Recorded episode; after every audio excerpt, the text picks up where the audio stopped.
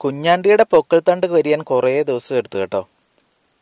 Mummy ഇന്ന് രാവിലെ ചെന്ന് അവന്റെ പൊക്കിൾത്തണ്ടിൽ ചാരമിടും ഈ പെട്ടെന്ന് ഉണങ്ങാനും ഈച്ച പിടിക്കാതിരിക്കാനും ഒക്കെ ഒരു പൊടിക്കൈയാണിത്.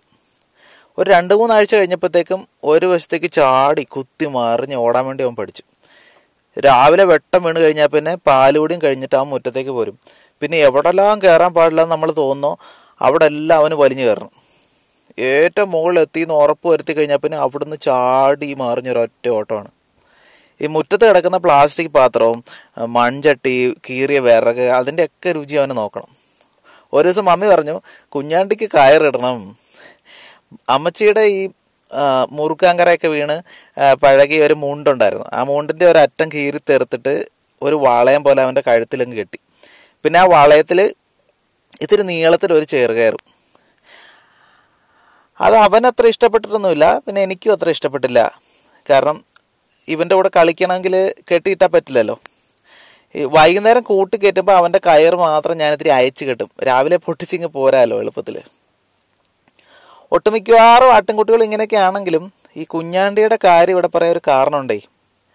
അവന് നമ്മുടെ സംസാരം കേൾക്കാൻ ഭയങ്കര ഇഷ്ടമാണ്. നമ്മൾ വീട്ടുകാർ എന്തെങ്കിലും വർത്തമാനം പറഞ്ഞുകൊണ്ട് നിൽക്കുന്നിടത്ത് അവൻ വന്ന് ഇങ്ങനെ കണ്ണും വിടർത്തി കാതും കൂർപ്പിച്ച് മുഖത്തേക്ക് നോക്കി നിൽക്കും പോവാടേ എന്ന് നമ്മൾ പറയും.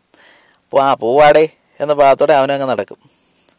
അങ്ങനെയൊക്കെ ഒരു ദിവസം ഈ ആട് തീറ്റിക്കൊണ്ടിരുന്നപ്പോൾ അവൻ എന്റെ മുഖത്തേക്ക് നോക്കിയിട്ട് മീ എന്നങ്ങ് പറഞ്ഞു. അപ്പോൾ ഞാനെന്ത് പറയാൻ? ഞാനും പറഞ്ഞു മേ എന്ന് ഞാനും വെച്ചു. അപ്പോൾ അവൻ അവന്റെ പാട്ടിനങ്ങ് പോയി. ഈ കുഞ്ഞാണ്ടിയുടെ കാര്യം എന്ന് വെച്ചാൽ കുഞ്ഞാണ്ടി ഈ കൂമ്പ് ഇലകൾ മാത്രം പല്ലുകൊണ്ട് കടിച്ചെടുത്തിട്ട് ചാവ ചരച്ചുകൊണ്ട് നിൽക്കും ഈ ആട് പുല്ല് ചവച്ച് തിന്നുന്ന കണ്ടാൽ ഇത്രയ്ക്ക് രുചിയാണെന്ന് നമുക്ക് തോന്നും. ആ എന്തായാലും ഈ കുഞ്ഞാണ്ടി ഇടയ്ക്കിടയ്ക്ക് വന്ന എന്റെ അടുത്ത് ഇങ്ങനെ മേ എന്ന് പറയുന്ന ഒരു രീതിയായി. അങ്ങനെ പതിയെ പതിയെ അവൻ പറയുന്നത് ഞാൻ മനസ്സിലാക്കാൻ തുടങ്ങി. അങ്ങനെ ഞങ്ങൾ തമ്മിൽ സംസാരിക്കാനും തുടങ്ങി. കുഞ്ഞാണ്ടി വേഗം പുല്ല് തിന്നടാ എന്ന് പറഞ്ഞാൽ പിന്നെ അവൻ തല ഇങ്ങനെ ഒന്ന് പൊക്കി നോക്കും.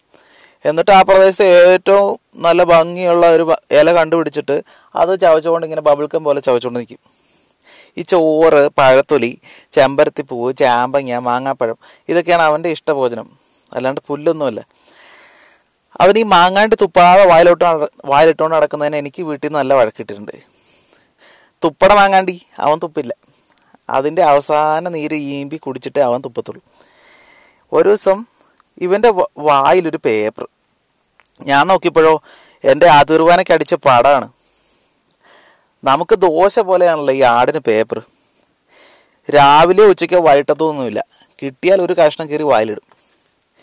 തിന്നലടാ കുഞ്ഞാണ്ടി അതെന്റെ പടമാണ് അവനൊന്ന് മയപ്പെട്ടപ്പോൾ ഞാൻ അവന്റെ വായിൽ നിന്ന് ഈ കാട് വലിച്ചൂരി എടുത്തു.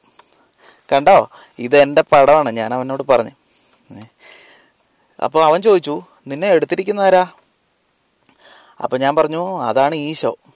എന്നിട്ട് ഈശോ എവിടെ? ആ എടാ ഈശോ സ്വർഗത്തിലാണ് ഞാൻ മരിച്ചു കഴിഞ്ഞാൽ ഈശോയുടെ അടുത്തെത്തും.